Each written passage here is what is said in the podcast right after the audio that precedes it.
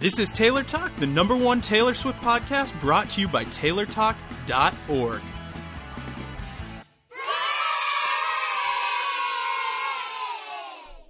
What's up, guys? This is Adam, and welcome to episode 196 of Taylor Talk, the Taylor Swift podcast. Those of you familiar with our history know that November 1st was the fourth anniversary of our very first episode being published and making its way to the iTunes store. To celebrate that big occasion, Diane, Steve, and I did a live episode on November 7th, this past Saturday. Now, for the episode this week, we're doing something different for you. Instead of recording something completely separate, we are playing you the audio from that live episode. So I hope you guys enjoy it. I'm going to start the audio for you now. Enjoy. Hey, what's up, guys? We are live here on uh, Taylor Talk. This is episode. I don't even know what episode we're on, but it's our fourth year. It's a high number. It's like 190 something. 190 something. Steve, you're our researcher. What episode are we on? Uh, I'll look it up. 197? Did we just do that? May have. I don't know. I'll just go with it. know. Well, this is Taylor Talk episode something. Uh, my name's Adam, I'm Diane. And I'm Steve. and we are here, if you don't know already, celebrating our fourth anniversary uh, on iTunes. I know this is on YouTube currently, but the podcast you guys know is usually on iTunes. Diane's nodding along with me. Well, some people who are not watching this live could very well be listening to this on iTunes. Possibly. Mhm. Um, yeah, so we've been on the air for four years. Uh, just a few moments in Taylor Talk history, I guess, while we let some people join in on the live chat. So Taylor Talk, the Taylor Swift podcast, debuted with our first episode on November 1st, 2011. On that first day, within 24 hours, we broke 1,000 downloads on the first episode, placing us in iTunes' new and noteworthy section instantly, which was pretty awesome. Um, some cool things that the show's accomplished along the way. We've been nominated three times for the podcast awards, including one People's Choice nomination, which is their big award of the night. And that was the result of over 8 million nomination ballots cast. So that was kind of cool that we got there. And today we are, what, up over 3.7 million downloads and counting. So we've come a long way since that day one. That makes it 1,000 sound really impressive. What's that? I said that makes this sound really impressive. Yeah, we're not really. I'm just kidding. Maybe I'm not.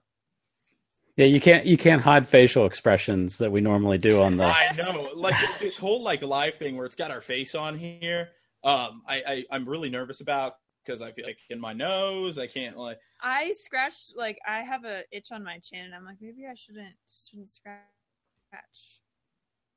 Maybe, maybe we should take a moment and like adjust. you can scratch. Scratching's fine. Um, just an overview of what this episode's going to look like, guys. We're going to be discussing the 1989 World Tour, which just ended its U.S. run last week. It has a few more stops uh, over the next two months before the year's out. But because we're based here in the U.S., it's time for us to talk about it. Finally, yay! So we're going to do that. It's going to be a couple giveaways for you. Going to give away some Taylor Talk T-shirts, some of our vintage ones, not the ones I'm wearing, but the vintage ones that look like this. Am I allowed to win Mm, no. if I No. if I get a trivia question right? No. Oh. But there's going to be trivia spread throughout the episode where you will have your chance to win one of these really cool T-shirts. Um, we'll do our best for anybody audio delay. Um, by audio delay, I mean It's about a minute, an right? audio version. No, no, no. I'm not talking about the video. I'm talking about the audio, like people listening on iTunes later. Oh, okay, yeah. So if anybody's listening on iTunes now to the traditional podcast, we'll do our best. Anything we're talking about, we'll try and at least describe a little bit so it makes sense to you. Hopefully it'll make sense, possibly. Um, yeah, that's kind of what the episode's going to look like. So be on the lookout for those giveaways. If you are watching live, please use the hashtag Taylor Talk Live on Twitter. That's how you'll be able to engage with the show. We're going to be monitoring throughout. So if you have a comment on something we are saying, that will be your way of communicating with us. So yes, just tweet. and I have a laptop set up over to the left off camera, and I am monitoring the hashtag. So if you tweet us, I will read it. I will see it. I will see it. Nobody's tweeted us keep, yet. keep that have in mind. No, That'd be kind of embarrassing. um, at World to Taylor said, "Time for hashtag Taylor Talk Live. Join the fun at taylortalk.org/live." oh well, thank you for that. That's awesome. Appreciate it. Um, yeah, I mean, uh, right now I'm just kind of stalling, letting a few more people join in, a few of the stragglers before we kind of really get going into it. Just kind of making stuff up right now. What else do you want to make up? No, no. Um, it is probably fair to note to anyone tuned in live that there is about a minute delay. So if you are going to tweet us, don't think we ignored you if it takes about a minute for us to discover your tweet because Yes. really we'll see it, but you won't hear us talk about it for another minute. into the There's an odd delay, but it's not very long. We can handle it. We can make it work. We've done it It'll be okay. three times before. All right, let's jump into the 1989 World Tour. So, once it ends officially, the 1989 World Tour will have visited 55 cities, including 31 stadiums, 52 arenas, and two music festivals. So, something I found really interesting, just kind of going over some of this trivia and these statistics, is the fact that, um, and my source here is Xfinity, the tour sponsor, and one of their videos, they actually did the calculation and figured out that even though to us it seemed like this tour was smaller than the previous ones, it actually adds up to the equivalent of 250 arena shows in terms of attendance. Well, wow. when you say some people feel like this show, this tour has been smaller than some of the other ones, I, I mean, smaller in- by shorter. Okay. Like it, it started in May, ending in December. Okay. It, it's all within the year 2015. I think that's why we need to, to to clarify that because this tour was obviously not a small tour. No, no, no, no, no. That's you're right. That's a fair point. Um, that is what I meant by smaller. Is shorter in duration, doesn't have quite as many stops as some of the past tours. But the stops that she does make, the venues hold. At least it seems like They're a lot bigger. more people. They're huge. Steve's laughing at me. I, I, I like your enthusiasm. That's what it's all Steve, about. I have some stats that you're going to be really fascinated with because I think you and I are both uh, logistical guys. We think a lot about how things work. hmm And I've always been very curious about how the tour works because it's just fascinated me because it's such a huge production. Um, you know, and some of the stats I pulled out, I did a little research beforehand. There were actually four weeks of stage rehearsals, and at the end, put in two a day run throughs of the entire show to get ready. What's that? That, that sounds exhausting. I'm sure it was. It's what, uh, like a two hour show. Yeah. Um, they had to do that twice a day. A lot of work, a lot of energy went into that. Um, creation of the props took seven months to plan, build, and test. Wow. I thought Steve would like that one for some reason, but he doesn't care. No, no, I like it. Oh, you like it. You like So I said, wow, what they else you want me to started- say? Like jump up and down or something. I don't know. No, but okay. So if it took seven months to plan and build everything for the tour, that means that they essentially started planning for the tour like the day after the album came out. Right around the same time, yeah, Yeah. That's intense. which is pretty cool. Um, like I said, that was yeah. I mean, that was the props alone. Um, other than the props, there's 164 costume pieces. Took over 21,000 hours to create. Wow. I always wonder if she wears the same costume each night or she has like five sets of costumes that she alternates. She has multiple costumes that she alternates. That's one of the No, things no, she's I done know. to make uh, the show unique. No, for but I mean, like, multiple. Different copies of the same outfit so that if she sweats in one, she can wear a different one the next night. It's interesting you said that because, like I said, like I mentioned, my source for most of these statistics are um, my source is the Xfinity videos, Uh-huh. the tour sponsor, and as part of the crew that travels along, there is an actual wardrobe team that washes and repairs and does all that stuff to all the costumes at the end of each show. Yeah. So that, way it's makes ready to go for the next one. So instead of having duplicates, they just have people that fix them, clean them up. Kind of cool, right? That is. Um, and fun fact, because Taylor loves sparkles and things like that, um, all of those costumes collectively collectively have over a million beads and sequins. Who counted that? I, I always wonder where they get these numbers. Someone that really likes logistics counted the each individual one. well, you know know, Diane, I, I don't want to I don't want to squash your your little heart with this one, but I probably have a logical answer. What's that? Well, when they purchase the Yeah. materials when they purchase the beads. They purchase them in, say, a package of 250. Multiply that by the number of packages purchased, and you have the total number of beads purchased. Sorry to get all Math logical with on you, Taylor right? talk. Yep. Usually it's it, usually we're working on language and English and everything. I know else like this that. is so hard for me. That's why I have so many questions about the numbers. I like numbers. I like numbers and words. I hate numbers. Numbers are great. Go away. Numbers fascinate me, especially because, like I said, I'm, I'm such a logistically minded person. I'm always like, how does this tour work? And it's really funny because one of the things I was thinking of when I knew that we were going to talk about the tour this episode, it just that pops into my head. I'm like, I wonder how many people it takes to put the tour together every night. And so I set out and I found the answer for you guys because I was Very curious. nice.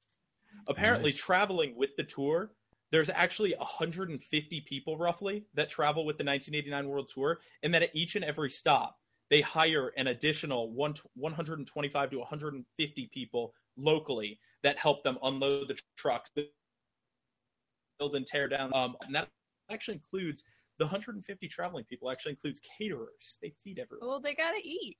Right? People gotta eat. That's an important eat, job. eat, eat. Um, I just want to say hello to Wayne and Lisa from the UK, and Olivia Wyman says happy four years. Um, Pierce is listening; she's excited, and so is Augustin of the Swift Agency. Augustin. he is watching, so hello to all of you. So happy. Hello. to join us. Augustin was actually going to get a shout out later in the episode anyway. You'll see why because he is a wealth of information. Oh, wow. Really, like it seems like when we get on and we hit the record button and we publish for all you guys, it seems like we know what we're talking about, but really No. we just go read Augustin's blog and just say whatever he says, and and no, then whatever he says, you make it sound like we are just mouthpieces for his blog or something. no, He's definitely a huge help. he's definitely a resource. Yeah, so um, that's that part. Um, in case anyone's curious, just carrying on with the logistics. I know this is probably getting boring, so I'm going to wrap it up. Um, 26 trucks. You know those things with the Taylor Swift on it and her face? yep. 26 of those with 11 buses that travel around the U.S. Hmm. I thought that was cool. Cool That stat. Um, and, and then finally, the uh, teardown process. This uh, explains a whole lot. Have you guys ever been at the concert where they are rushing you to get out as They fast as possible? out, they're like, "It's and over, they're let's so go." mean about it. They're like, "Get out of here! Like Yeah. right now, go!" They're like, you have to leave. But we want to stay, stay, stay. Ah, wah, wah. Um, apparently, that teardown process takes about two and a half hours on average, and that's why they're kicking us out so fast. Because if you figure concert gets out at eleven, they're not done working till about 1.30 a.m. So that's that. Hmm.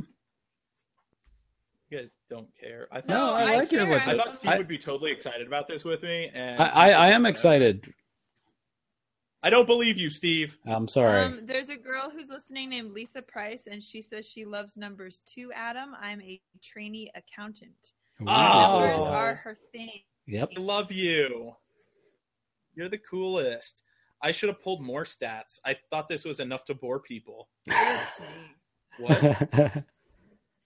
oh. I'm kidding. I'm kidding. I'm kidding. Rude. I'm kidding. Rude. All right, so we're a few minutes in. Um, we don't even have a timer on this live broadcast. I don't even know how long we've been going, but we're a few minutes in. I think he gave everyone a chance to get here. Any late stragglers? Oh, we're about 12 minutes in. Yeah. Okay. Um, so let's get down to business, shall we? Let's talk tour. Okay. Um, I thought it'd be kind of cool to share with people the experience of actually being at the tour, just very briefly before we really get analytical. It's so just starting from the point you walk in, something really unique is that they hand you those wristbands, right? Now, did you guys notice the detail here that when they hand you a wristband, I'm talking about the ones that light up, Yeah. their comment is always a gift from Taylor. A gift from Taylor. As they're handing it to you, a gift from Taylor. Yeah. What effect do you think that has on, in particular, a lot of her younger fans? I think they're really like, I think the younger fans are probably like, really? Taylor wanted to give this to me? And I'm sure some older fans are like that too. I just think it's a nice touch because saying something like that, like we know obviously like it's not a personal gift from Taylor, but it's something that Taylor wants to it's give. It's not?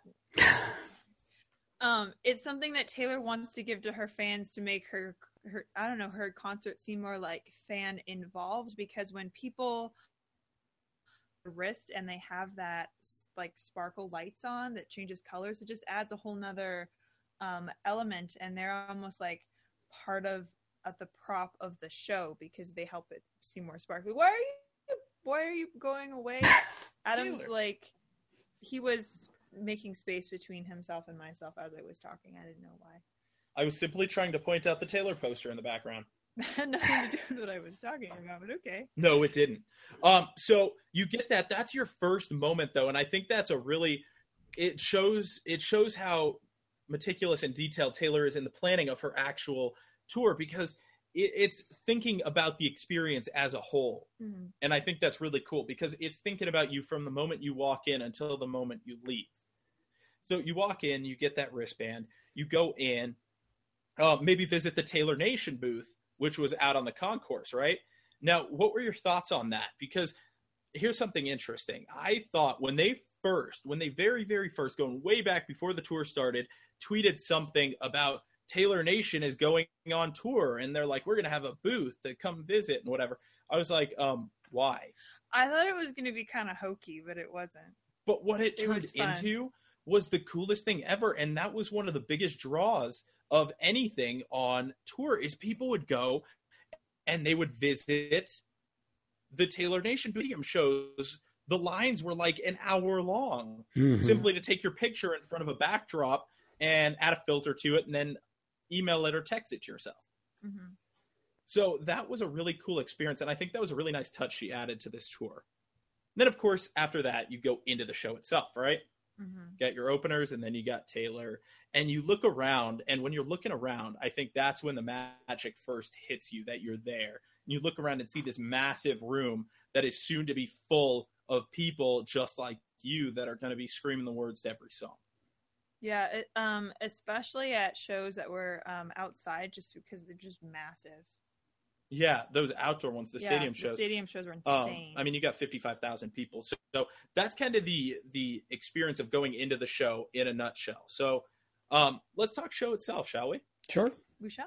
So it obviously opened up with her openers, um, which included who do we have? Shawn Mendes, Vance Joy, Haim. Am I missing? Who am I missing? Was it? Was Steve. that it? Uh, I, like the, at least the shows I went to, that's all that was there. I don't remember anyone else. Okay, so that's that. So starting with the openers, um, how do you guys compare these openers versus maybe openers on a previous tour? Um, I really like Shawn Mendes. I thought he seemed like a nice kid. I don't really know a lot about him except um He's got a- cute. He has he's a a- nice smile. he's adorable. Um, and he also has a single on the radio, which for some reason name escapes me right now. And I was able to like, oh, I, I know that song. Oh, hey. Yeah. Um, Vance Joy, I don't know as much about except for Riptide. Steve, do you have any input? No, I, I, well, my my thing is in both this and the previous tour, it was nice to have someone that I wasn't familiar with. You know, especially an international person like Vance Joy, and then before that Ed Sheeran, where it was a good way to get introduced to somebody that you may not have really been listening to at that time. So, um, I think it was a, a having Vance Joy was a great choice for this tour. So, um, Shawn Mendes was good too. I really, if anything, he had a little bit more memorable memorable songs that are out there instead of like uh, what we had Austin Mahone there before. I mean, he had some stuff, but I didn't see him. I can't Oh, okay. I've I've got a confession. okay. Um, and, and it's kind of well, it actually ties into a question we got on Twitter Tied. from Olivia. Um, she asked how many shows did we go to. That depends. For my answer, that depends if you count Rock in Rio as a part of the tour or not. Which it was the same set list, but it wasn't. I don't know. I mean, that would depend on then if you counted London as part of the tour because that was the same t- type of thing where she Music performed festival. in a festival. Okay, well now we're just Yeah. getting nitpicky and technical. So including Rock in Rio, I think I went to We went to Rock in Rio. We went to uh, oh four. Bossier, I went to four. Chicago, and Tampa. So we went to four. And Steve, how many did you go to? Two. Two. Two. So I was at All right. uh, uh, Pittsburgh and then also at Tampa. So my confession um, ties into that question. So the reason I was kind of analyzing it first, whether or not Rock in Rio counts, is because the openers weren't with her for that, uh, since it was part of a music Well, festival. Ed Sheeran played before her. A Red so Tour was opener sort was of with her for that. Right. A mix yeah. between the Red Tour and 1989. Yeah, a little cross. But either way, so three official shows that had openers, and it wasn't until Tampa, the very last show, that I ever actually went in to see the openers. Well, I I've, I can say on that one, Adam, uh, the line for Taylor Nation was so long in Pittsburgh that by the time I got in there, Vance Joy was doing like his very last song as I was walking down to my seat. So it was nice at Tampa to. It's I I don't know. Maybe I was there earlier or something. It just seemed like I had more time to do things. you didn't wait in line for Taylor Nation. In Yeah, Tampa. That's that was that might have been the difference. Um, you, you didn't take the picture. We didn't take a picture in Tampa. That's unfortunate. Now that I'm thinking back on I it, didn't wanna I- wait it didn't the occur to me until after the fact because it was so exciting that so many people we knew were there. But Yeah. um, Mhm. in regards to your Pittsburgh question, Steve, that's why you don't wait in line. You just find someone that looks familiar and hey, how are you? And you just sort of Or by you talking to them, get yourself into line with them. That's so rude. that is a little rude, but uh, in anything, being in the Taylor Nation line was great to meet new people because you'll have concert goers that they get to a concert, they're going to go and they sit in their seats right away, and that's the only thing that they do. Mhm. But there's the other ones that are aware, oh, Taylor Nation, they're in section blah blah blah, that they'll go over to see that kind of stuff and take part in the Xfinity pieces and that kind of stuff. So the people that are in the Taylor Nation line are ones that really kind of know what's going on. So that you really get to meet some cool people that way. Mhm. Yeah, that's cool. It's like I said, the Taylor Nation uh, booth concept seemed, uh, to use Diane's words, hokey. Is that what you said? Yeah. hokey at first. Um, but the concept was so solid, it really became a great place to meet other people that were like-minded and things like that, and get your picture taken. And those and- pictures turned out really cool. yeah, they did for sure. They took a while to receive, but well, that's because there's never cool. any cell service in the. Uh, No, venues. when when I was in Chicago, it took us almost a week to get our picture. I was like, did it even No, go it through? didn't. Yes, it did. I promise you. Mhm. I will find you that text message. It was a week. whatever. Hey, by the way, uh, Adam, Augustin sir. says that you should not be teaching people to cut in line. Did he say that? Yes, he did. oh, and then And he also asked you, Steve, if you went to Nashville. He thought you went to Nashville. I, I did not go to Nashville this year.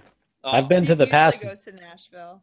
I, I like Nashville, and and then- really, there was go some good performances there in Nashville. But hmm, next tour, maybe. Yeah, and then oh my goodness, where was it? Beth told me that the Shawn Mendes single that I was thinking of is called Stitches. Ah, yes. hmm So that's on the radio. Stitches, huh? hmm And then Lou and Taylor are here from Australia. So hello Woo. to you. Wow, you guys are up late. Good day, mates. What time is it there, Taylor Uh, it'd be like and or Lou? uh, what, like eight? Probably in the morning. Yeah, like eight in the morning. Oh, you guys are up early. Right. I initially said they were up late. Haha, funny. Okay, so looking at Taylor's set list then. Here's the whole set list. Welcome to New York, New Romantics, Blank Space, I Knew You Were Trouble, her new version of it. Um, I Wish You Would, How Do You Get the Girl, I Know Places. All you had to do was stay if there was no guest filling that spot. Um, a special song of some sort, which turned out to be 15 more often than not. Well, at the beginning, it was also um, Wonderland or You Are in Love. Yeah, she did alternate those at the very Yeah, at the beginning, very and then beginning. it became a spot for 15 for some reason. And Then, then clean, then the love story remix, then style, this love, bad blood. We are never ever gonna, ever, never ever getting back together. Um, wildest dreams mixed with enchanted, out of the woods, and then finally shake it off. Um, rather than going through each one and being kind of redundant, like yeah, I like that one. Oh yeah, that one was good Mhm. too. Um, which one of these did you guys find to be really special that you want to kind of point out? And Uh, before we even jump into that, Adam, there, there's one more thing I want to talk about the bracelets specifically. okay. So with the bracelets, you know, you put them on and you pulled your little tag out there to start the batteries and all that. The bracelet didn't do anything. You know, if you'd go and, you know, bump it or shake it around, it would light up and you're like, oh, that's kind of neat. But going into the show, you're thinking that may be all that that bracelet does. And then finally, when Taylor comes out and in, into certain songs, all of a sudden that bracelet starts going crazy. And just to watch the people the first time the bracelets turned on was kind of a magical moment to see. Yeah, definitely. That is cool. This magic moment. don't don't Steve- sing too much. Yeah. Steve gets it. Yep. Diane's like, what are these old guys talking about? That's usually what I Old songs. Old music. Um, so back to the set list then. At, thanks to Steve's interruption, we're back Sorry. on the set list. Um, what was special? What was the standout? What was? What do you guys want to talk about? Um, well, can I start talking about the first song? Welcome to New York. Welcome to New York. Yeah. I wanna um Point out how awkward Point it was that New York was not actually played. uh well yeah, Wasn't to stop. Yeah, I mean that is slightly awkward. She she like, played that song in New every York," city except New York. and you're actually in Chicago. Um, but anyway, um, Steve called it when this song came out because the um, intro is so long. It, it, it it's like a perfect show um, opener. hmm You're talking about the actual musical Yeah, intro. the actual do, do, music do, intro with, like, the- with the um, clapping. And I think Steve said that like way when that song first came out. So it's it seems like when her next um, album comes out, we should be able to figure out what the first song will be based on the length of the intro. Yeah, that's that possible. seems to be a pattern, um, especially with the Red Show too. hmm That's a good point. And, and and if anything, we did really question if you know Welcome to New York was going to make it there because it was very specific to New York, and you're thinking going to these other cities that that wouldn't happen. But obviously, you know, it turned out to be a great uh, opener there. You know, you had the the signs up there saying the the street names on it and everything else like that. It kind of gave you that sort of cool city feel to it at the very beginning. it was intended, it's supposed to feel kind of urban and city like across the entire show.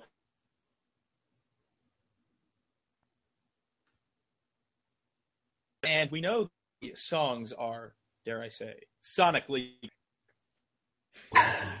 That word again. Oh, sonically boy. cohesive. Right. So was the set list or was the actual sets, were the sets rather, were they visually cohesive? I would have to say yes on that. I I would mean- have to say yes, but to a possible detriment. Okay. Explain. because I think I'm trying to think right now. There was there was that bit when she was wearing the white tube top and the white shorts with the black boots, and I think she had that on for I um I know places. All you had to do was stay. The special song "Clean" and "Love Story." When she wore the same outfit five times, and maybe I'm spoiled with like Taylor Swift costume changes, but I got kind of bored during those sets during that list because she was just she, she was just wearing the same thing and i was visually bored Fun trivia question, not not for a t-shirt yet, but just because I thought of it. Do you know how many costume changes there were for Taylor throughout? i can count real fast count them. See if you can come up with it. so she wore the same thing for welcome to new york and new romantics and then blank space she had a jacket on and then she took that off for i knew you were trouble and i wish you would how you get the girl she had a pink dress on that lit up and then i know places through love story was the same thing style and this love she had this the sparkly dress on bad blood she had on like a leather pant tank top thing same with we were never reading back together wildest dream she had a skirt on and then she took the skirt off and wore and wore like a sparkly unitard and then shake it off she wore something else so 10 am i wrong Just so everyone knows, she we don't have anything up on the screen. She actually did that from memory, and Wow. I'm rather shocked. Now taking off a jacket as one of them, I don't Yeah. necessarily count that. so the official answer is nine. but i got 10 Nine because you counted jacket. Take And a fi- skirt. put a finger down. and the skirt There were nine. people on twitter defend me Yeah. That's considered a different outfit. Seven new tweets, and you're you're slacking on this whole. I was like, counting. the, uh, She's slacking. Um, what do we got? Uh, Chloe twenty four says that she loves the "I Knew You Were Trouble" remix. Me too. Her vocals were were amazing in that song. Let me just say, I don't remember which part she changed it. I think it was in the second verse. But when I first heard her do like a new tune to that or whatever, I was yeah. Um, I totally lost what I was gonna say. You were talking about the costumes. No, no, we were back on the music.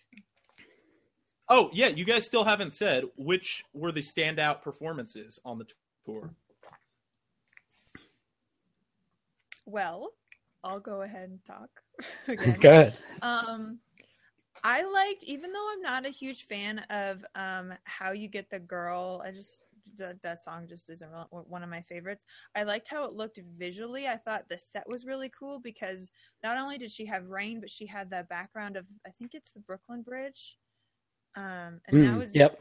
That was And then she had the um, acrobats on the light poles that were amazing, and she had the that pink dress that um, lit up, and to me that seemed like a scene out of the Speak Now tour, just to- almost like how like fantastical it was, or how much it looked like a set from um, a movie. I that was my favorite visually. Well, well, it's funny you you say that, Diane, about it looking like a movie, because I actually I took some notes during each song, or at least the ones that really stood out to me, and I do have some notes on how how you get the girl. And, and the one thing was the the rain and the, uh, the Brooklyn Bridge, the lighted umbrellas that they had. Um, something with the Chrysler Building blinking stoplights on and off there in the background. Uh, what what I actually thought movie wise though is there was like a little drum and bass part that actually sounded a little bit like the whole singing in the rain, Yeah, wh- which is obviously you know a classic song from you know the golden age of Hollywood and such. Sorry, Steve, we were distracted by Twitter because someone's trying to say Diane's right and Adam's wrong, but that's not. That's actually that's true. That's very accurate. Jacket is not a costume change. But I came up to 10. You said that there were nine costume changes. One of them was taking off a jacket. No, I didn't taking- count taking off the jacket. off So the 10 skirt. minus 1, 9. Yeah, but Math. one of them was taking off a skirt. How is that different than taking off a jacket? You're still removing a piece of clothing. taking off a skirt is like. So was taking off Ah, a jacket. no, wrong. Ah. wrong. Diane's wrong.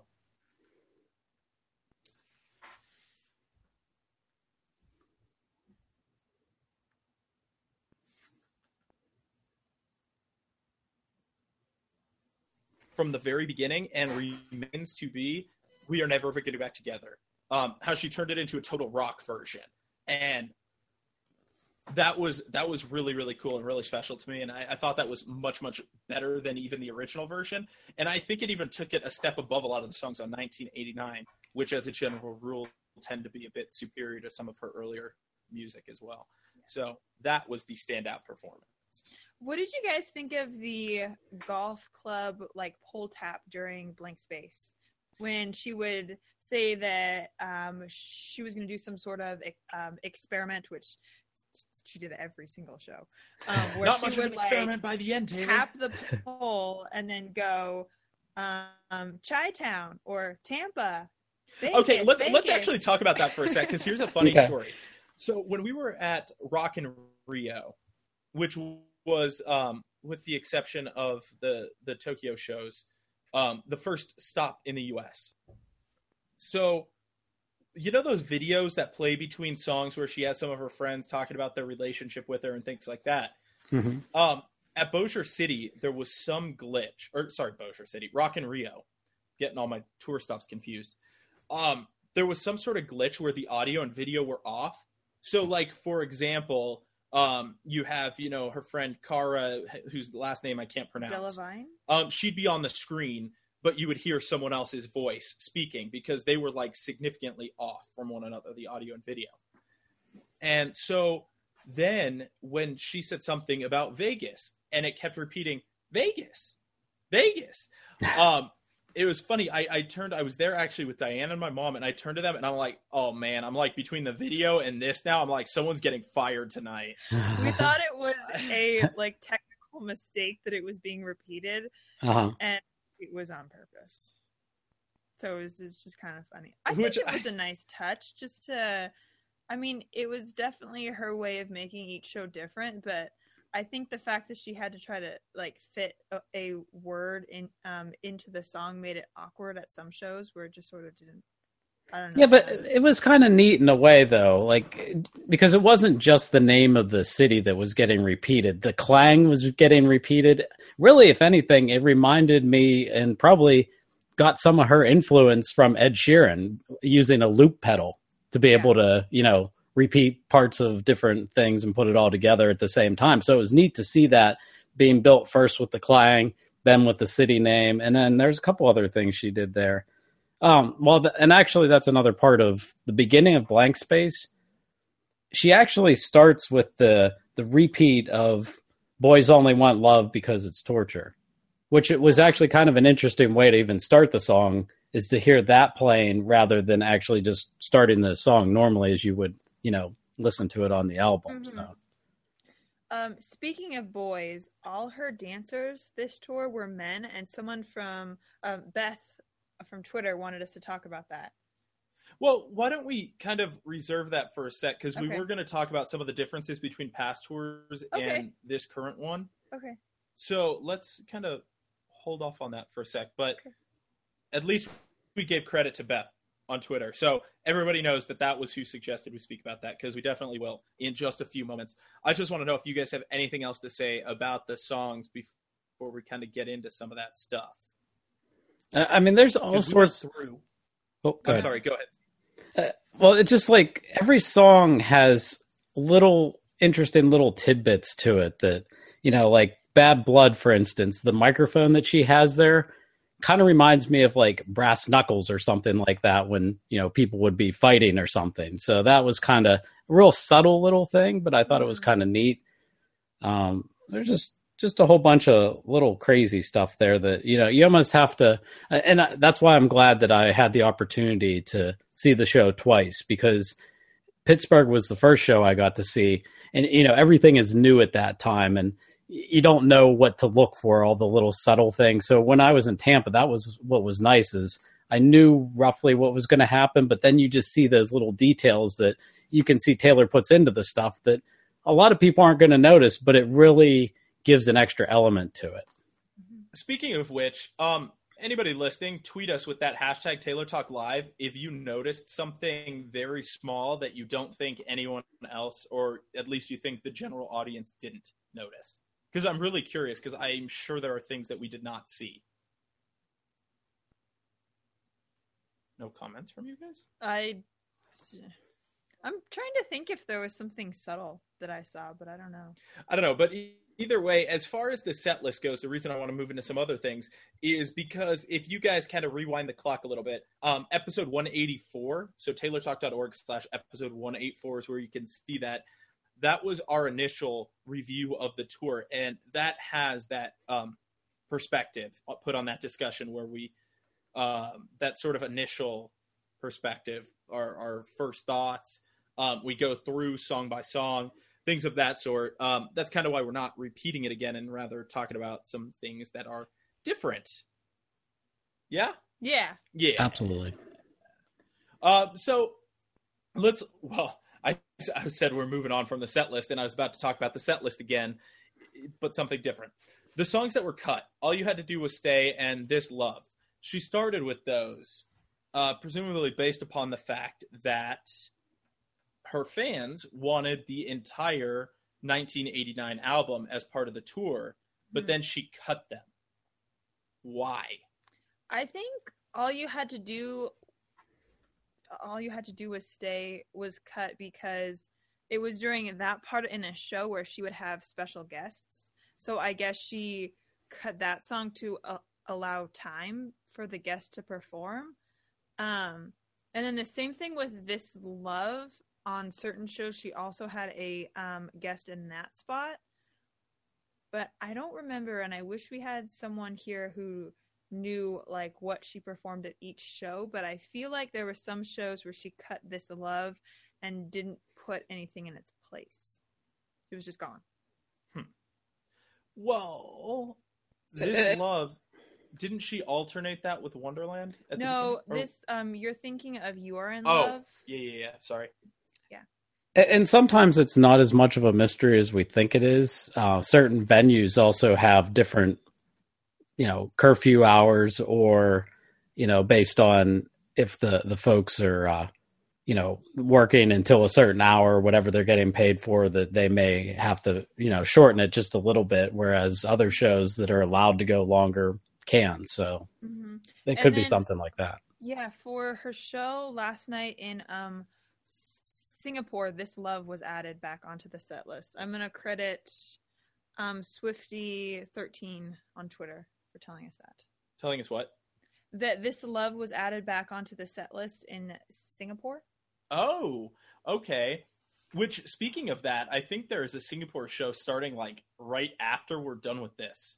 Is that the second one? I thought there was there was one yesterday. Correct? Yeah. Yeah, but there's one starting very soon after we're done with this. Obviously, it is tomorrow there. I think it's already Sunday. This time change is so confusing. It is. I don't. Know I don't know if zones. if I should say last night or today because it's we'll just consider ourselves the opening act for Taylor in Singapore. there you go. uh, from all the way in the U.S. Right?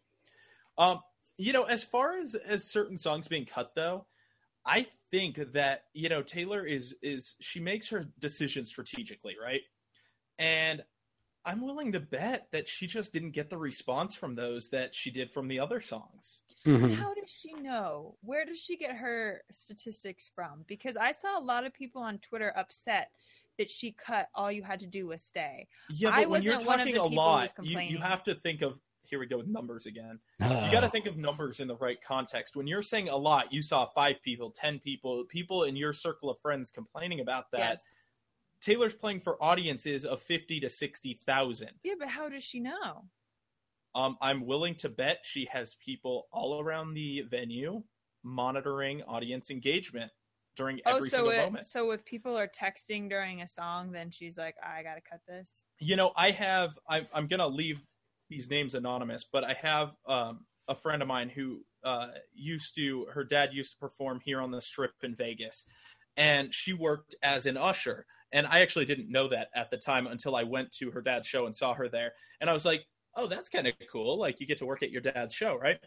Um, and she was telling me what she actually does is, is she worked in conjunction with her dad. She was actually out among the audience. So during his various acts throughout the show, she was observing the audience and seeing what they liked, what they didn't like, take it back to him, and he was able to adjust his show accordingly.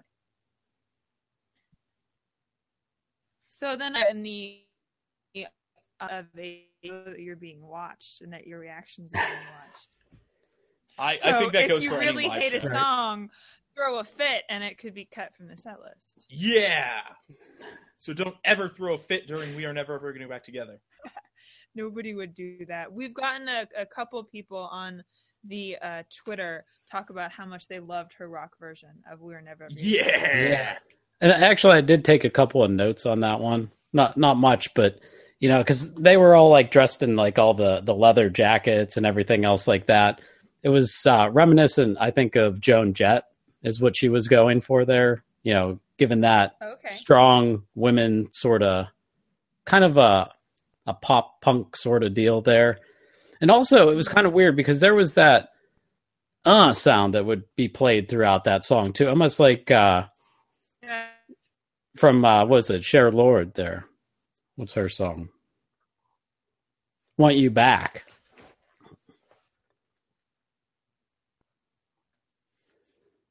Yeah, but I guess that uh sound was just added for Uh! attitude. Or, yeah, exactly. Right. Like Adam just. But that's that's what I thought of when I saw it though. Mhm. Steve, was that with an indie record that is much, much cooler than yours? Ah! It, it, it, it's better when you say the actual lyric. So do it much again. cooler than mine. Wow. It's, Adam's that, that was my part of the favorite show. part. No joke. I, I kid you not. I take I like to take video at concerts. Um, which oh, speaking of video, here's a fun fact for everybody. so remember on the last episode, the pre-recorded one, when we're like, "Hey, watch us live at uh, YouTube.com/slash Taylor Talk 13." Oh yeah. our uh, our official YouTube channel there. Remember that? But now we're here at a new location, taylortalk.org slash live, which redirects you to a brand new YouTube account called Taylor Talk Live. So, you guys know how throughout this tour, it's been very difficult to watch videos because they kept getting taken down. Well, guess what happened to our YouTube channel? They got taken. No, the YouTube channel didn't get taken down, but um, some of the videos that we have shot at live shows have been taken down, and as a result of those copyright violations, YouTube won't let us broadcast live anymore. We got in trouble. yeah, we got in trouble, but we're rebel anyway. Just make a different new account. You can do whatever you want.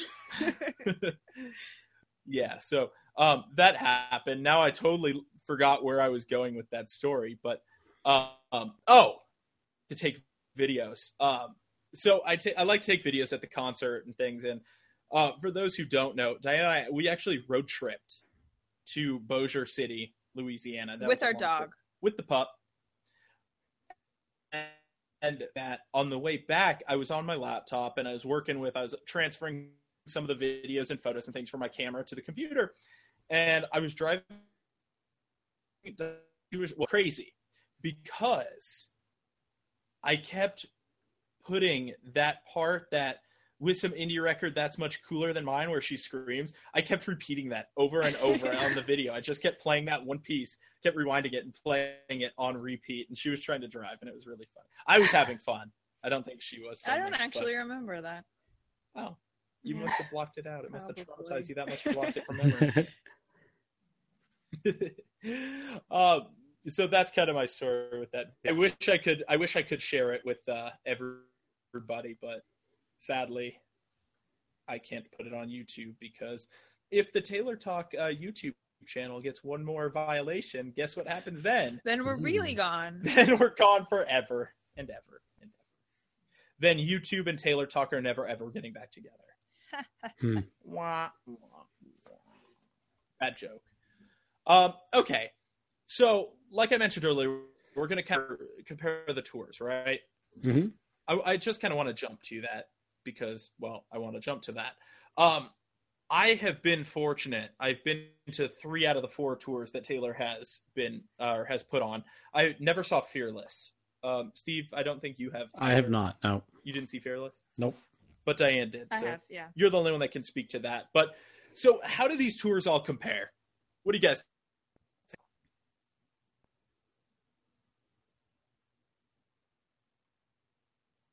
Choice, clever Chloe, twenty four.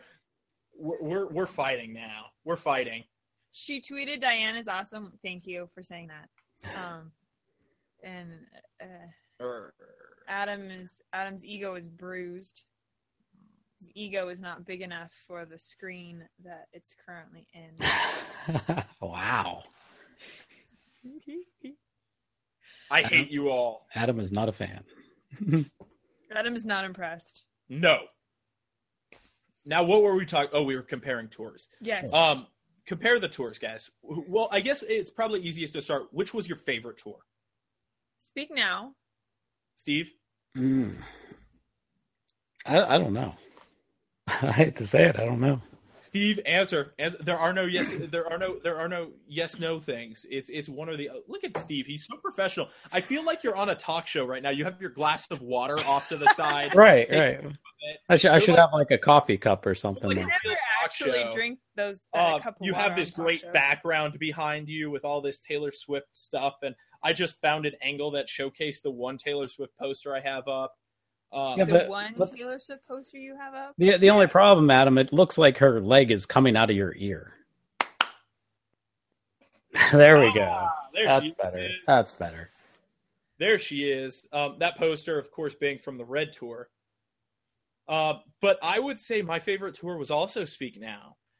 Um, I could have kind of a slight bias towards Speak Now because that was the first time I ever saw her live in any capacity, whether it be because to this point I've seen her at award shows here in Vegas, um, Rock in Rio Music Festival, concerts, all, all kinds of stuff like that. Um, but that was the first time I ever saw her live. And it's not like it wasn't, she puts on a concert that is not like any other concert you go to, right? Like at, at other concerts. Now, I don't have a whole lot of artists uh, as a basis for comparison, but one of the concerts I went to, and this particular individual can get away with it, but I saw Paul McCartney in concert. Now he can get away with doing this, but all he did pretty much was just stood in the middle with a microphone and had his uh, guitar or, or his bass guitar, Well, whichever he happened That's to be playing. because Paul McCartney's presence is the show. exactly. That's why I'm saying anything he can get away with it. However, I find that a lot of other concerts kind of tend to do that also. Uh, Taylor goes above and beyond to create not just a concert, but an entire spectacle. Experience, yeah. um, yeah, an experience. That's a good choice of words. It's like an entire experience. Uh, I haven't done a giveaway yet, have I? That'd be a good idea. Why don't we do that? Okay. First giveaway to win one of these Taylor Talk T-shirt. Taylor Talk T-shirt.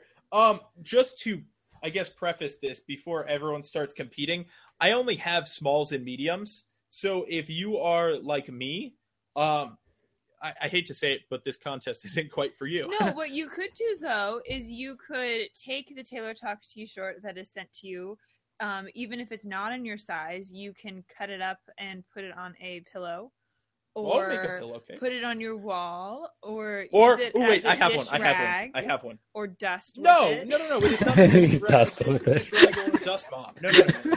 Clean up your dog's pee with it. Yeah. Diana's mean. I'm just joking. These are cool designs. I know. I'm just joking. So, I I, I Um, love that. to shirt. win a to win a T-shirt, right? Uh, oh, oh. Here's what they can do. If they are big, if they are a big person, they don't fit in mediums. They can ask for a medium anyway. Cut the sleeves off and make it a muscle shirt. Is that what you're gonna do with it? Yeah, well, I have a large. I got my large before the large is sold out. Hmm. All right, shall we get to a trivia question then? Go for Here it. is how it is going to work. I'm going to ask a question. You are going to tweet a response using the hashtag Taylor Talk Live, we give it to the first person. who and the gets it, first right? person who gets it correct will win. We have to preface this. Will we send it anywhere? Hmm. We did last time. Yeah. Do we I want to send it international? I think we can handle sending one T-shirt internationally. It's not like we're sending them a box. But we have three giveaways. I think we should do it because that's not fair to just qualify someone if they live in Hong Kong or something. It's not Okay. fair. No matter where in the world you live, you have the chance to answer this question and win a Taylor Talk t shirt. Because Diane will be paying the shipping. Yay. For those listening to audio only, her face just completely transformed when I said that. Meh. Meh. All right, so first question Name the date and location of the very first and very last 1989 World Tour concerts. So, again, the date and location of the very first and the very last 1989 World Tour. Now, keep in mind the last 1989 World Tour concert has not happened yet. So we assume this will be the last show, but due to unforeseen circumstances, it may not be. But as of now, it's the last show.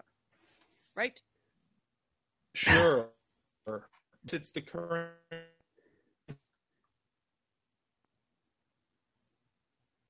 And every music like a doo doo doo doo. Well, there's also a-.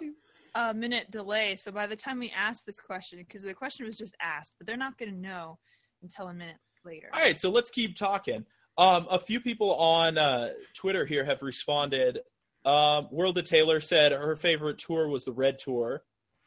Um, Pierce said that her favorite tour was the 1989 tour. And then um, Chris L says that it has to be Speak Now. Yeah, It was their first time seeing Taylor in concert. vote She for Speak Now for the same reason as me. It was her first concert. Um, someone else down there below answered too. Beth. Beth said Speak Now or Red Tour. Um, I am finding a curious trend here. Um, What's your trend that you're finding? that people are naming tours other than 1989 as their favorite, and I'm Well, wondering not why. Pierce. I think it's the nostalgia factor. Like you want what you haven't seen in a while, or you want You want what can't you see. want. hmm Boys and boys and girls and girls. Yes. Um, yeah, no, there's definitely a nostalgic factor to it, but then there's a nostalgic factor to the Red Tour also, and people are kind of primarily leaning towards Speak Now. It seems. I think that's the way it was with me because I feel like Speak Now was when Taylor really launched into popularity, um, a lot more than Fearless, because that was when you became a fan, and that was the first time that I had seen her show twice, and for me that was just a magical experience. So I think maybe it was just the time in our lives of a Taylor fan, I guess, that makes it special.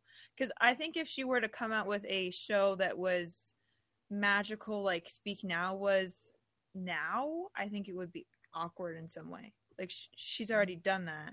She doesn't need to bring out the fairy tale prince princess. You know again. what though? Here's something I thought of that I'm kind of wondering. Um, do we have answers on that? Um, we've got. so Wait, this hang one on. Hang on. Let's see if it's who's got the right answer first. wrong. This one, Swifty, um, thirteen in Roman numerals. Is that right? I would imagine it would be 13. What other number would No, it be? no. I mean, is this the correct answer? Oh, wait. Let's find out. Check the answer key. That's right. Yay! So the first one was May 5th in Tokyo, Japan, and last one will be December 12th in Melbourne, Australia. Yes, some person um got the first part right, but then they said that the last show was Tampa. Nope, the show's still going. Show overseas. keeps moving along. Um, okay. So, um, I will. I will save that. did you save you. it, favorite it? We will shoot you a DM later with um some directions so you can reach out to us, share an address, a mailing address. That way we can ship your shirt off, get your correct size that you would like sent to you, and all that stuff. So, um, just hang tight on that. But who was that? Swifty thirteen is the winner on I'm that first right now. trivia giveaway. Don't worry, there are two more, two more to come. Ooh. All right. So here's what I was thinking with regards to the shows in comparison to one another and why people are leaning towards some of the older ones.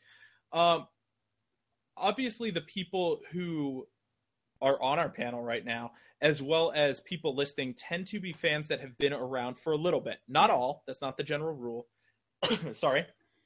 But tend to be fans who've been around for a while and have experienced multiple tours and things of that sort and been around for the evolution of Taylor. Now, Diane, you were mentioning Speak Now was kind of on her rise to this massive, like Yeah. popular popular stardom, like beyond the country community and things like that, and really branching out. Um, so I wonder if one of the differences was, as we noted earlier with some of those numbers and statistics, we have a tour now that is hitting all these massive, massive stadiums and amounting to an equivalent of 250 arena shows worth of people, right? Mhm. hmm So I wonder if the scale has something to do with it because the level of intimacy and the relationship Taylor has with the audience in a smaller venue is different than the relationship she has with the audience in one of those 60,000 person stadiums. Yeah, I think that was one of my critiques of this tour. Just the um the um intimacy factor I feel like wasn't there, at least for me. I don't know if people felt differently. But I really liked it in previous tours when she walked through the crowd to get to the um B stage? Yeah. Yeah. And then during the red tour she was carried. I really liked that. Um, and she didn't do that this time. She had this giant catwalk that would raise up and spin. And I feel like in her um, effort to make all seats a good seat, she made none of the seats a good seat. I wouldn't I wouldn't go so far as to say that none of the seats were a good seat. Uh, I, I, feel like would it was I would say I would say that at any given not at any given or sorry yeah at any given point your seat someone's was seat was good and someone's seat was bad and that changed depending on what she was doing. yeah. Um, so she gave everybody a good seat and everybody a bad seat at some point in the show. That just happened to vary depending on where you were. Because, uh, for example, at Rock in Rio, we were standing where the equivalent of the main main stage pit was on her regular shows, and when she was out on the catwalk, we were staring at her back the entire time, or staring at a stage that had nothing on it. Those were the two options. Um, so I thought that was kind of I, it made it made what would be very expensive seats on the tour uh, kind of crummy at several parts of the show. We were also farther to the right of the pit, like toward the um, end of the stage, and so she didn't ever walk over there. So it was bad. Yeah, so I mean, I think that's something good to point out. I didn't even think about that until you just mentioned it. The fact that she doesn't go through the crowd anymore. Yeah. Mm-hmm. Um, and I think that added something very, very special. You know, when you go back and look at old pictures, for example, of the point where either she's being carried through the crowd on red or she's walking through on Speak Now, look at the faces of the people around her. Yeah, it's it's so exciting because for some people who didn't know that she was going to do that, it's amazing. And I remember on Speak Now, um, even though I was not um, in um, in a place that sh- that um, she could walk by, it, it, was still really cool to see her do that, and it was still special, um, even though she wasn't close to me. On on Speak Now, she walked by me, and I got to pat her on the back before, before? I got before I got a massive sweaty buff arm in my face by a security guard.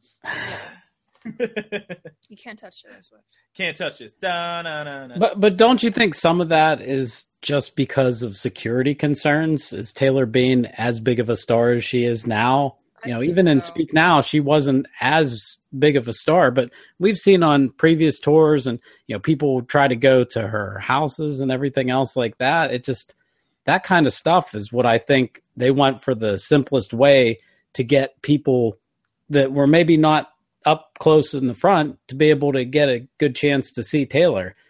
Pl- Plus, I think it's kind of funny because a lot of times when they use the catwalk is when she would start a lot of her little monologues. So it was Yeah. almost like she was on her little soapbox talking down to you Oh, about everything. And, you know, it, it really kind of made it that seemed to mean more when she would talk then.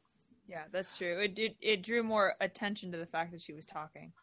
Yeah, I think you're right, um, Steve. In that, in her, as part of her evolution, her security has had to change, um, and that's probably why things have changed as they had. hmm But that doesn't excuse the fact that they have, in fact, changed, and it does, in fact, uh, make the experience a little bit less intimate.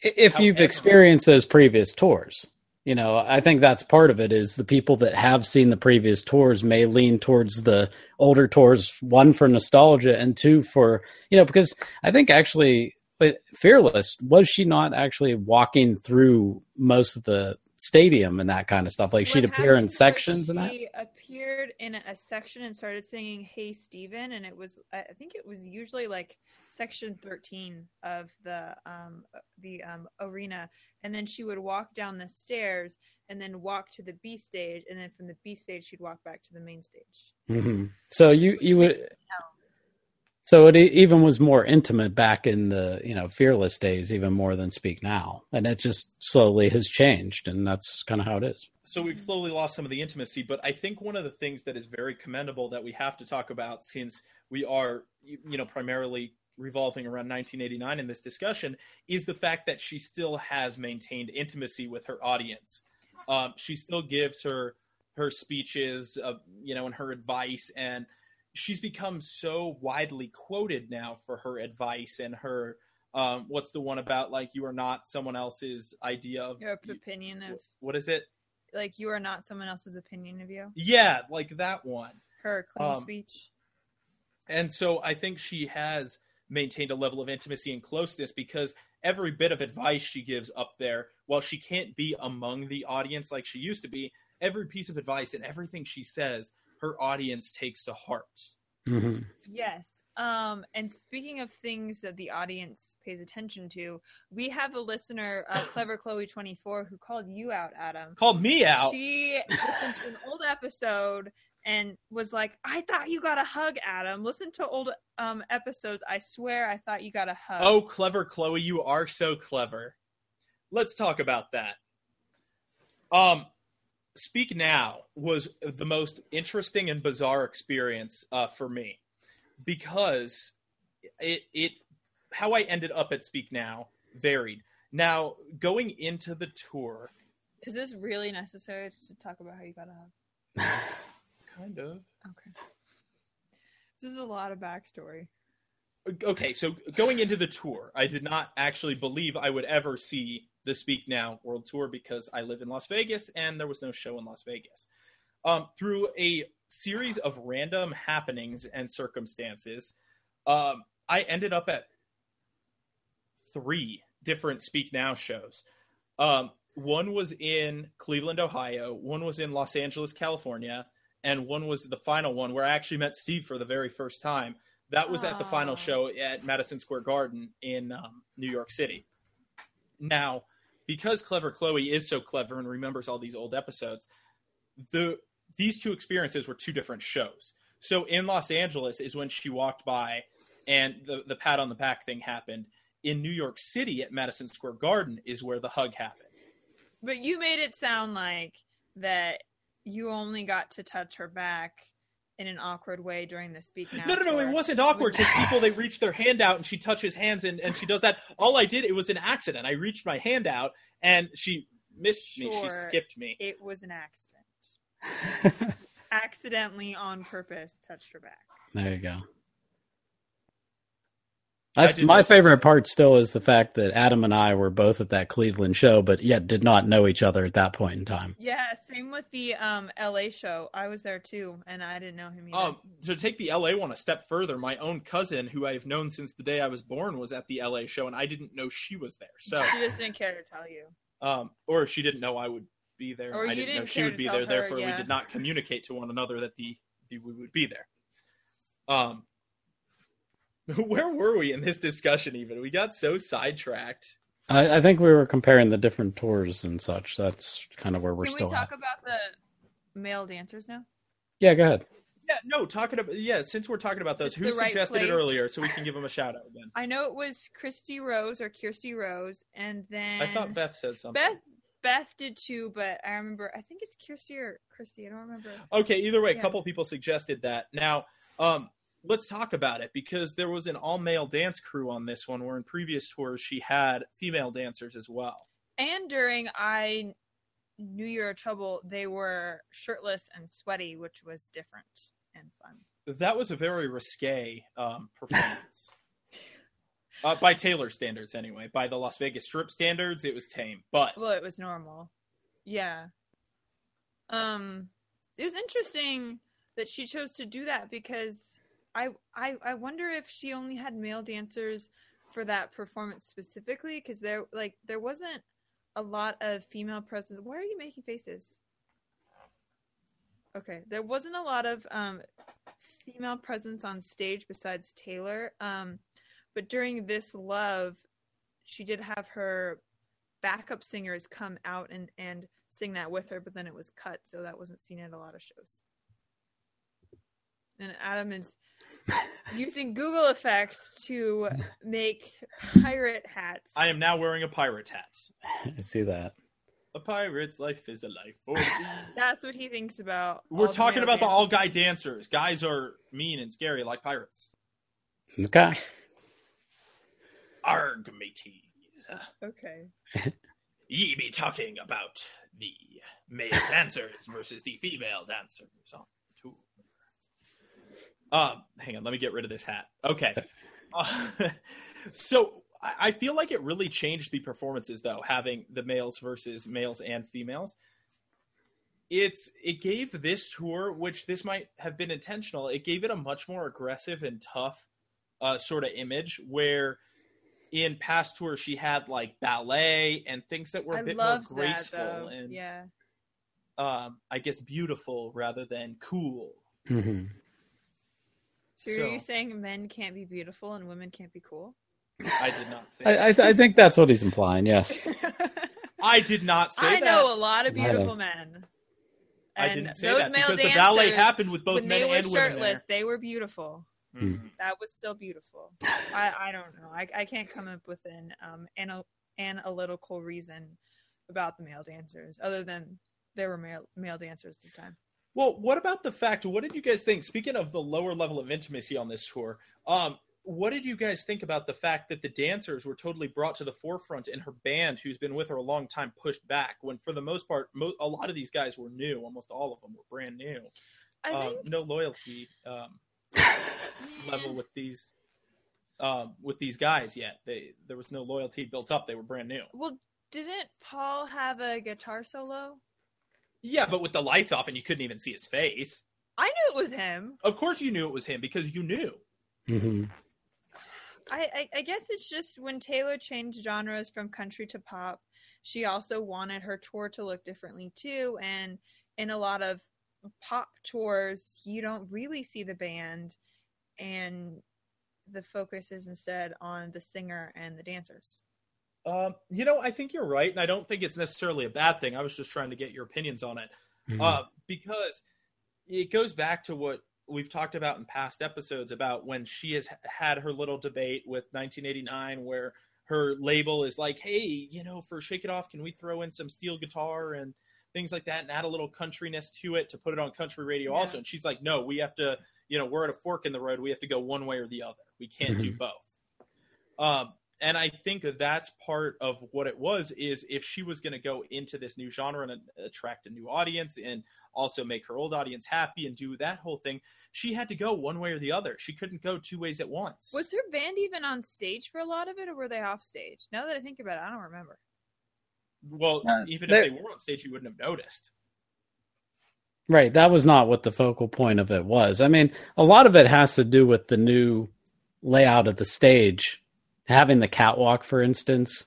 I mean, that was really the focal point of the entire show was things that were going on on the catwalk and everything like that. So, Mhm. you know, previously she had those kind of T shaped stages, which Right. that that that created a, a totally different feel on on how it is now with the having the catwalk. So, You're right because with the T-shaped, then there was space at the end of the catwalk for more people to stand. And right. she just had the like the line. There was only room for her. Yeah, that catwalk was pretty darn narrow overall. It wasn't Yeah. it wasn't all that wide. Well, you know, speaking of the catwalk, that kind of brings me to trivia question number two and T-shirt giveaway number two oh, because it uh-huh. was related to the catwalk. So again, I'm flashing the T-shirt for you guys. This is what it looks like if you want one of these T-shirts. Be the first one to answer this question correctly. Now, this one we might have to wait for someone to research because if someone knows this off the top of their head, I would be very impressed. I don't know this one. How much does the 1989 World Tour catwalk weigh? Is a lot an acceptable answer? No. I'm talking about the number of pounds. See if anybody knows that question. So it has to be in pounds. what if it's in kilograms? I can't do the conversion, so pounds. Yeah. Okay. So back to the catwalk talk. Um, so yeah, it was narrow, so less people could be on it, but she Mhm. still. Well, it depends on your perspective. It was either very narrow, or it was very wide because the whole thing rotated. That was the whole point of the catwalk hmm is that it could rotate. Um, so it would end up very wide also. hmm Um, did Dominic's Nico said that um, because the band is to back her up and the dancers are to entertain the audience. So that was Okay. this person's take on the reason that the dancers were moved toward the more forefront. But I guess you could argue too, if you wanted to, that the band is also there to entertain the audience. Yeah, kind of. Particularly guitar players really get into their guitar playing, and there's a, an element of dancing involved with that. I think. hmm Oh, we got our first attempted answer from uh, Evan. That's not correct, buddy. I wasn't gonna call him out, but you did. Oh, Evan's a long-time listener. I'm just teasing. Evan, that's too heavy. That's that's way too much. That that would be overwhelmingly large to lift. I don't even know if that would be possible. uh, it's broken up into parts. I mean, I can give you a hint and say each slab was hundred pounds. How many slabs were there though? Well, it's not just the slabs that factor into the total weight, Steve. You have the whole mechanical element of it too, everything below. I'm just talking Right. about the actual slabs that they walked on. We have our winner. It is Somebody, from wait, wait, wait. Somebody said 1989 pounds. no. This one's right. This one. I know 1989 pounds is not right. This one. Yes, I know that one. World to Taylor got it. The answer is Woohoo! 40,000 pounds. Well, Wow. 2,000. Very, very heavy. It was 40,000 pounds. I am saving that now, so we will send you your T-shirt. Yes. So again, we'll reach out to you with the directions uh, to receive your new T-shirt. A couple other people got it right. Um, Sailor Trips got it right. You were just unfortunately a minute too slow. Oh no! Yeah. Sorry. But there's Alrighty. still one more giveaway. Yeah, There's still more one more. left. But wait, there's more. hmm Okay, so let's talk special guests because I feel like this is running very long. Yeah, we should probably because we've been recording for over an hour now. So Let's probably- keep going. Okay, so special guests. This was the tour of special guests. Um, she obviously had special guests on the past tours, but not to the extent she did on this one. So, starting it off, who was your favorite special guest? Sam Hunt. Uh, Shows that we actually went to. I, I didn't No, go to that overall. show. Sam Oh, okay. Hunt and Nick Jonas, um, and Fifth Harmony. Who else? Who else was cool? Well, this is actually where remember how I was like, "Hey, we're going to give a special shout out to Augustin later in the episode." Um, on his site, theswiftagency.com, he has all the special guests and surprise guests and secret songs compiled into an easily read list. So, And Adam, Um, I will take that one step further. So I used his website there to get all the information, and I put it together in a Spotify playlist. Yeah. So Oh, we will cool. we'll put that in the show notes there. Um, yeah, if we knew what episode we were on, we could. no, tell actually, we're- uh, it's it's uh, one ninety six. 196. Oh, I thought it was. You were you were one. To, that's the next one. Is one ninety seven. So All right. So Close if you want a playlist of all of Taylor's special guests from the entire tour, visit taylortalk.org slash episode 189. That will be after this episode is published. So on Monday, starting Monday, what's the date Monday? The 9th? The ninth. Yes. so 'cause- Monday, November 9th, starting then, you can go to taylortalk.org slash episode 196. And Steve has created a playlist that you can listen to on Spotify of all of the special guests from the 1989 World Tour. So that's kind of cool, Steve. Thank you for doing that. you're welcome, and we can probably tweet it out too before then. So if people want to start. Oh, yeah, we can do that too. So if you're following us on Twitter at TaylorTalk13, you'll get it a little bit sooner also. Steve's on it.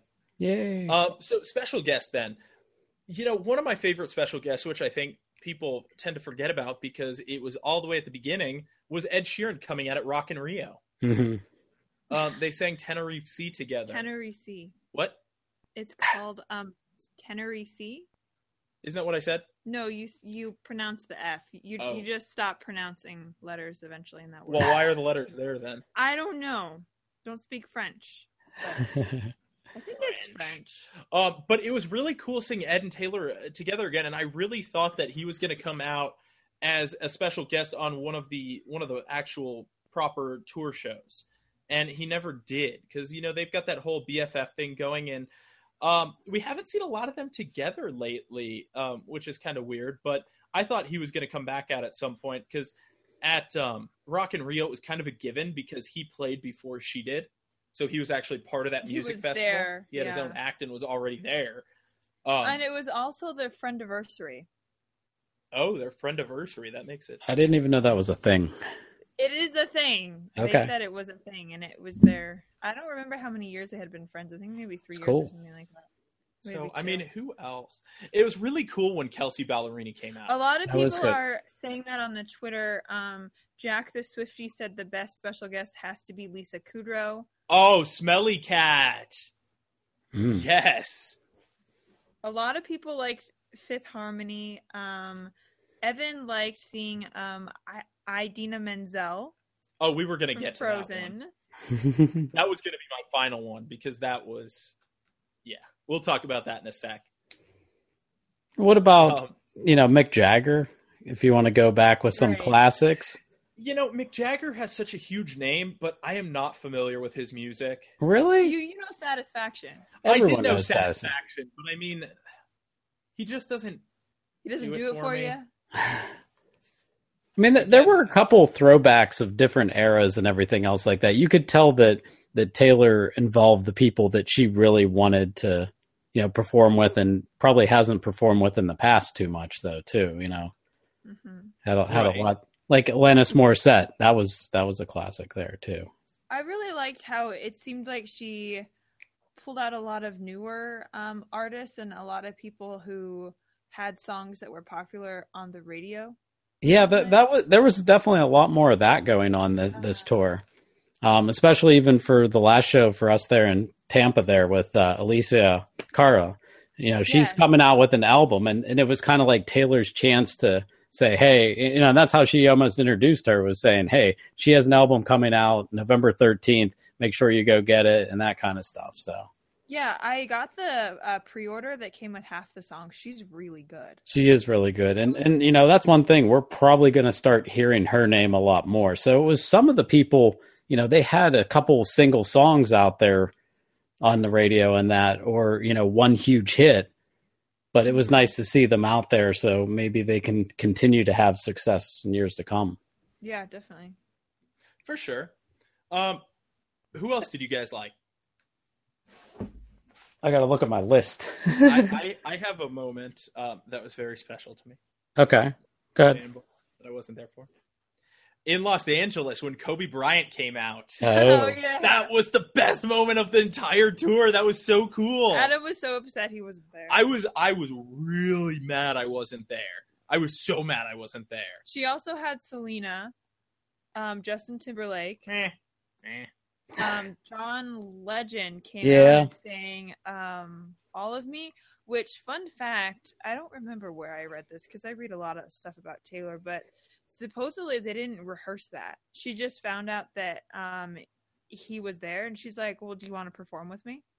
So that was why he pretty Really? much sang the whole song because they hadn't rehearsed it. So she's just doing backup. Um, Yeah. well, speaking of that, I think that happened more often than you would think with certain people because she obviously, in addition to having guest artists come on and sing songs, she also obviously had people walking during style, right? Didn't that happened with Julia Um, Roberts? Julia Roberts Yeah. was another one that she was there with her kids to see the show, and Taylor found out about it, of course, and is like, "Hey, do you want to do this?" And she was like, "I'm not even dressed up. I yeah, have like no she was makeup. wearing Like, jeans and her, she had her hair all casual, and her kids were like, "Mom, you have to, you have to do it." Mhm. Um, so they thought that was really cool, and, and of course she went out and, and walked. But um, as far as the people who sang with Taylor, though, I'm gonna go with Evan on this and say the absolute 100% best one on the tour was when Idina Menzel came out and sang "Let It Go" with Taylor, It was so good. Mind you, dressed as Elsa. Was so beautiful. dressed as Elsa while Taylor was dressed as Olaf, and it was Halloween, and it was just everything about it was so perfect, and and the thing about it too is this is the part that just blew my mind away. Right? Is Idina Menzel has one of the biggest and most powerful voices on Broadway, right? She's very, very famous for that. I, during the performance, I was like, wow, Taylor's keeping up. Then, because I like taking my videos, I went back, watched the video, and I would argue that Taylor actually outperformed Idina Menzel vocally. There's some big words. But but I'll give you one major thing. How many times does she perform to 55,000 people? Exactly. When you're doing Broadway, you're not performing to 55,000 people in a stadium, and that's a So are totally different she was ballgame. Nervous, or I, I, would have been A little bit, yeah. I think her first couple notes, I was kind of like, "Oh no, a repeat of gonna- New Year's. This is gonna be bad." Um, but then she got the hang of it, and it seemed like she was having more fun. And then when Taylor started singing, I could see her nodding, like she was like, "Yeah, you go, girl, you got this." Well, that brings me to an interesting point too. Considering Taylor's vocals on "Let It Go," um, it, it's kind of unfortunate to say this, but I think a lot of the music Taylor typically sings doesn't actually give her the freedom to really showcase her true abilities as a vocalist. Because "Let It Go" is a tougher song than she normally sings vocally, I think, and um, she really like hit it dead on. Like she did a great job. Yeah, and then when she sang um, "Here in Tampa" by Steve, can you remind me of her name? Elisa. Alessia Cara. Alessia Cara. It was in um R and B song, and I really liked the vibe that I got from her when she sang her part of that song. It was just really cool and really different. Mhm. So I think maybe it also must be just that we're used to Taylor singing her own songs. So when she sings someone else's songs, it's special. So then we think it's better. Perhaps. Maybe. Um, so what do you guys think? Wrap up the discussion? Should we start to wrap it up? Do we have another giveaway?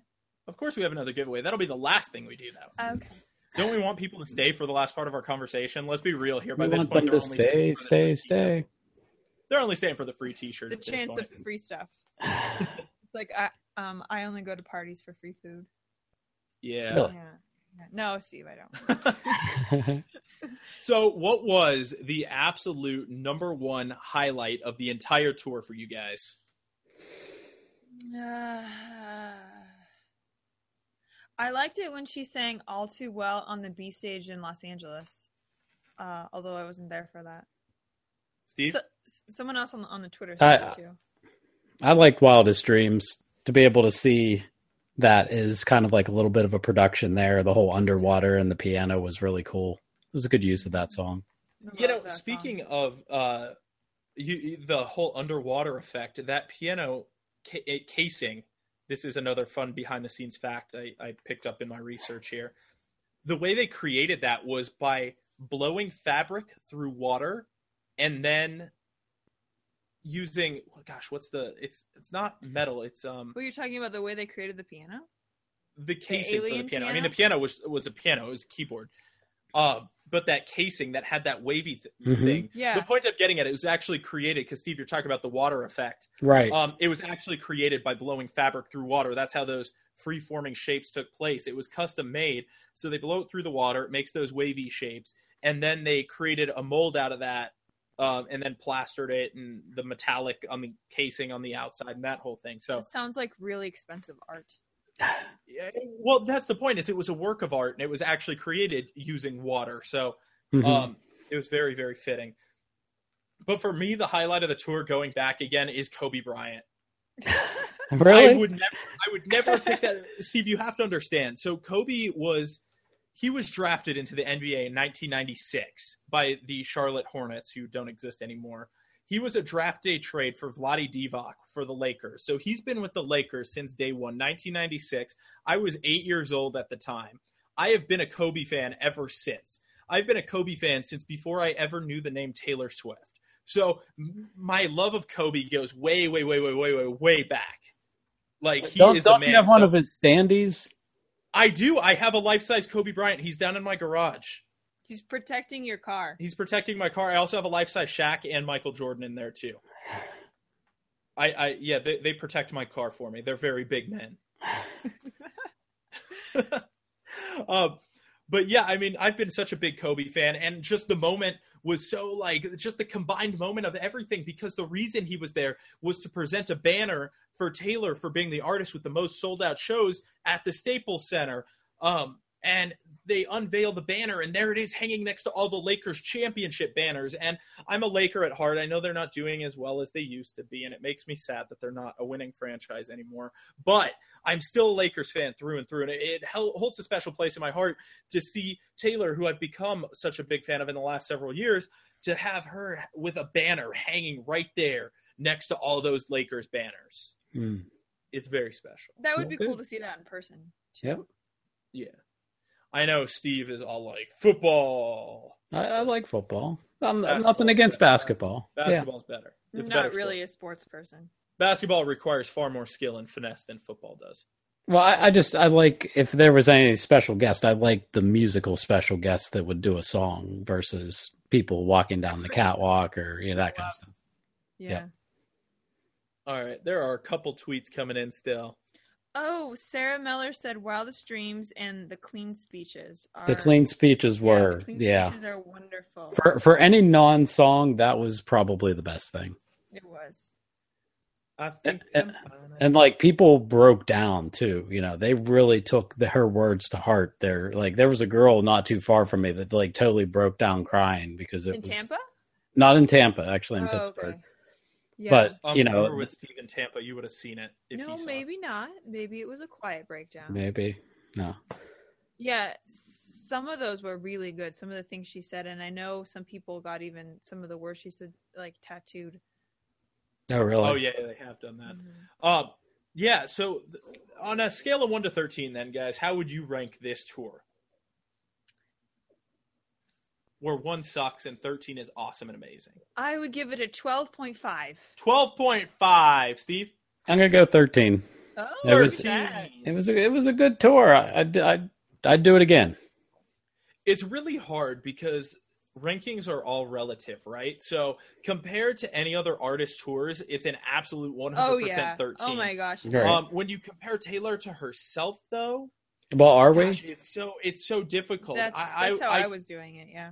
I kind of have to go with Diane in that 12.5 range, um, only because it didn't have certain magic elements to it, but it was still awesome. You know, it was you so. Yeah. really awesome. The thing that I felt like where the tour was lacking is the special songs that she would sing at the end of the uh, catwalk. I really loved it during the Red Tour when she would say, "Hey, this person on Twitter really wanted to hear this song," or "This girl on Oh, on the Red Taylor Tour. Connect Mhm. really wanted to hear this," and she would take um, requests from fans, and there were all sorts of like really, you know, songs that we hadn't heard in a while. Although she did sing um, our song a lot, this time it felt like she picked maybe like five songs and just went you know and did those um over and um over again although she did sing holy ground all too well and should have said no which were different Mhm. but uh, Steve, do you know why? Do you know why Diane likes that she took requests on the last tour?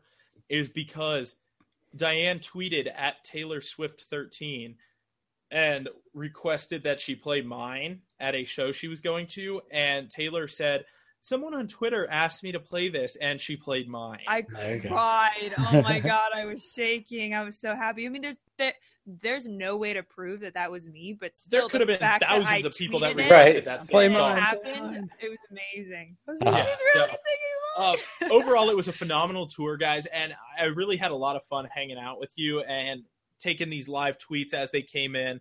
Um, whoa, Oh, someone said I thought Adam gives everyone a 13. that's Finally, clever, Chloe. He's again. actually doing a real rating. I like this girl. Let's clever, keep her. Chloe. I did give it a thirteen relative to other artists. But you still gave it a 12.5 out of 13. Mm-hmm. But I already admitted earlier this wasn't my favorite. Chloe's for calling tours. you out. Yep. You're mean. You're not my friend anymore. Any Oh of you. my. I disown you all. Oh, someone said they would give it an 8. We have to talk later. Whoa, woo. World to Taylor, Oh. an 8. Why? Well, we're doing this last um last giveaway. Tell us why you rank it so low. But that's Um, still not. So yeah, last giveaway. So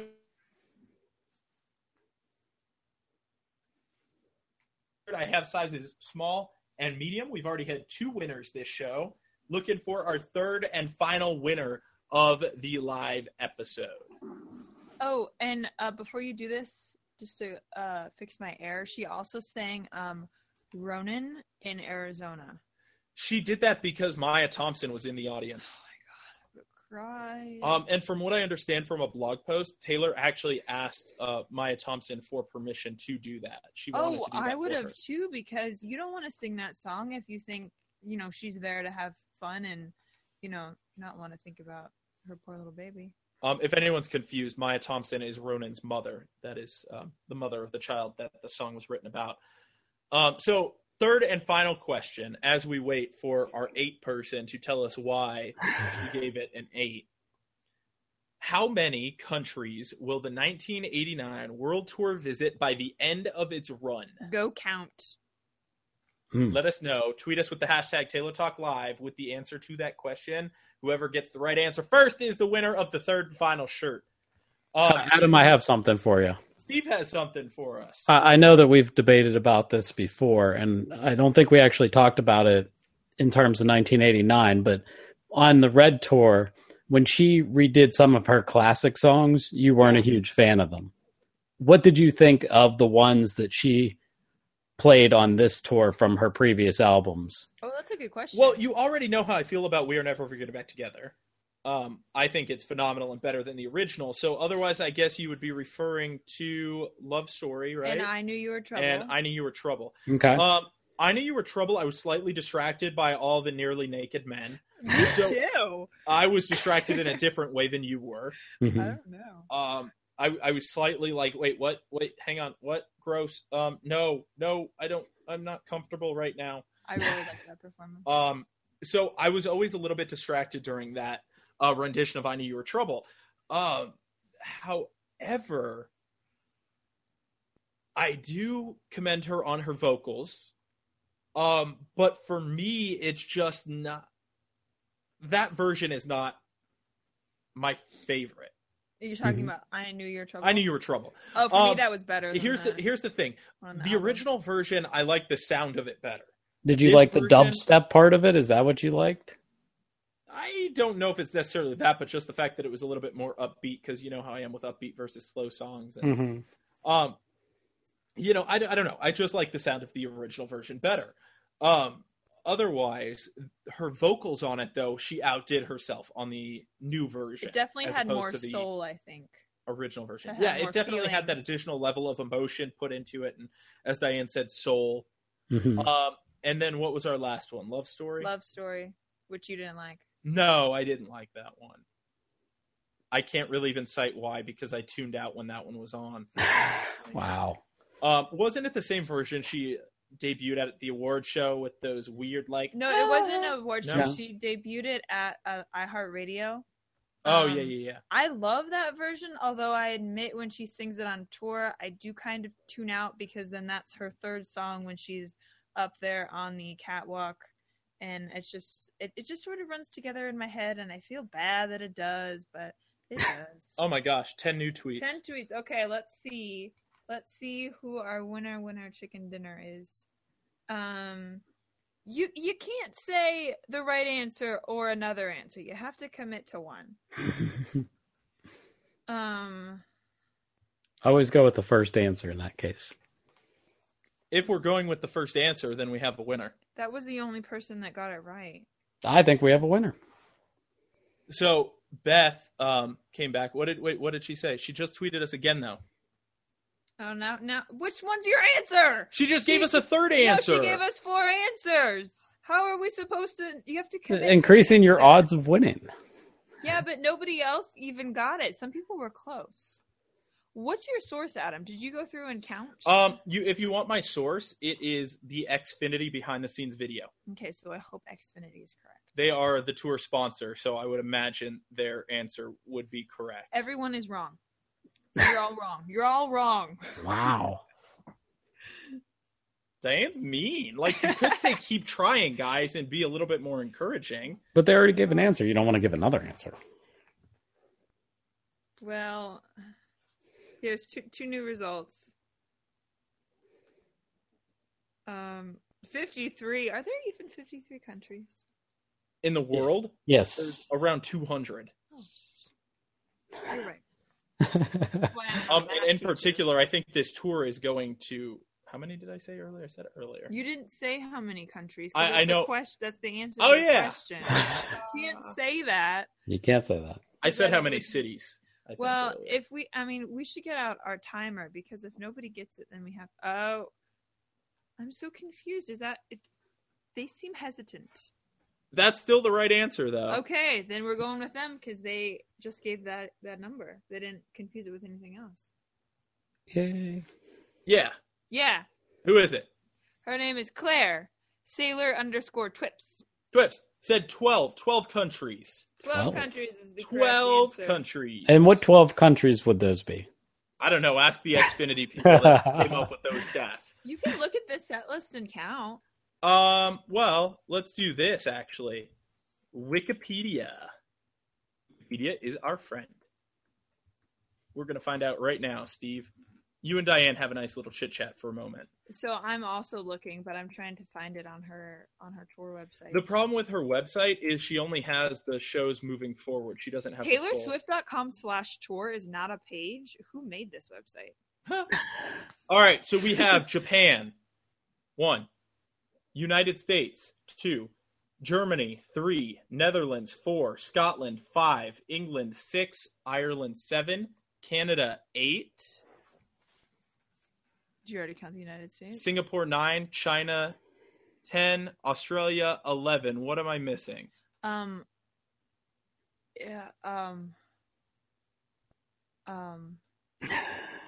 I did you count Canada? Because Canada's I thought not, I did. not the same as the United States. Try it again. One. And two, also, depending three, on who four, you're five, talking to, are six, England and Scotland different countries? eight, Isn't that part? Isn't that the UK? 11. Well, according to Wikipedia, it's 11, but according to the tour sponsor, it's 12. So I'm going to stick with 12. What's that other country that that she's going to? The secret. I don't know, but who are we going to trust? Wikipedia or the tour because sponsor? the people. So okay, so then the people who went through and counted maybe Wikipedia. Some people said eleven before they said twelve. Someone explain this to me. 12 is the official answer. Whoever said 12 first and only 12. See, this is why Diane likes words and not numbers. This is also a geography question in a way too. Oh my goodness. We need to wrap up this episode, guys. Yeah. Let's just say goodbye and run away. Say goodbye and run, huh? So I hope everybody enjoyed joining us live. It was a lot of fun following the hashtag on Twitter and getting to interact with you guys and have you guys send in answers and trivia questions and things for the show. Um, the three people who won the three T-shirts, we're definitely going to be reaching out to you pretty soon to get um, some information for it from you, so we can send you out the correct size and to the correct location. Did Wikipedia not list New Zealand because that's the other one then? yeah, it didn't list New That's Zealand. it. That's ah, there's your 12. Thank you. Okay. Um, so there's 12. 12 is the correct answer. And who was that? Claire that got Um, first? yes, Claire. I I saved her tweet. She said 12 with question said marks, but she said 12, 12 and only but she 12. just so we're going said to count that twelve, one. so there that was your answer. You have to submit it. Got to commit. All right. So thank you to everybody who tuned in live to join us.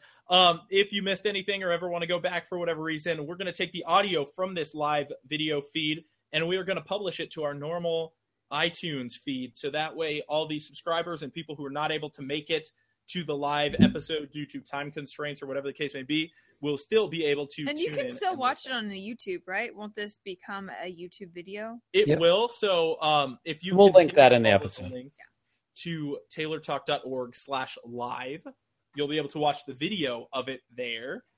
Um, I guess that was more for the benefit of people that are listening to the audio only in the future, our future people who are not here. Future people. I'm not People there of the either. The future. future people. All right, guys. So I think it's time to bid you adieu. We've been with you for about an hour and 40 minutes. That's incredible that oh my uh, gosh, that's a as many time. people have stuck with us as they have. I've been watching the number go up and down and up and down and up and down. Some people have come, some people have gone. I'm sure some people left and came back, and we were still here talking. Um, They're like they're still here. either way, we're still here, and now it's time to go. So, Steve, what episode was this?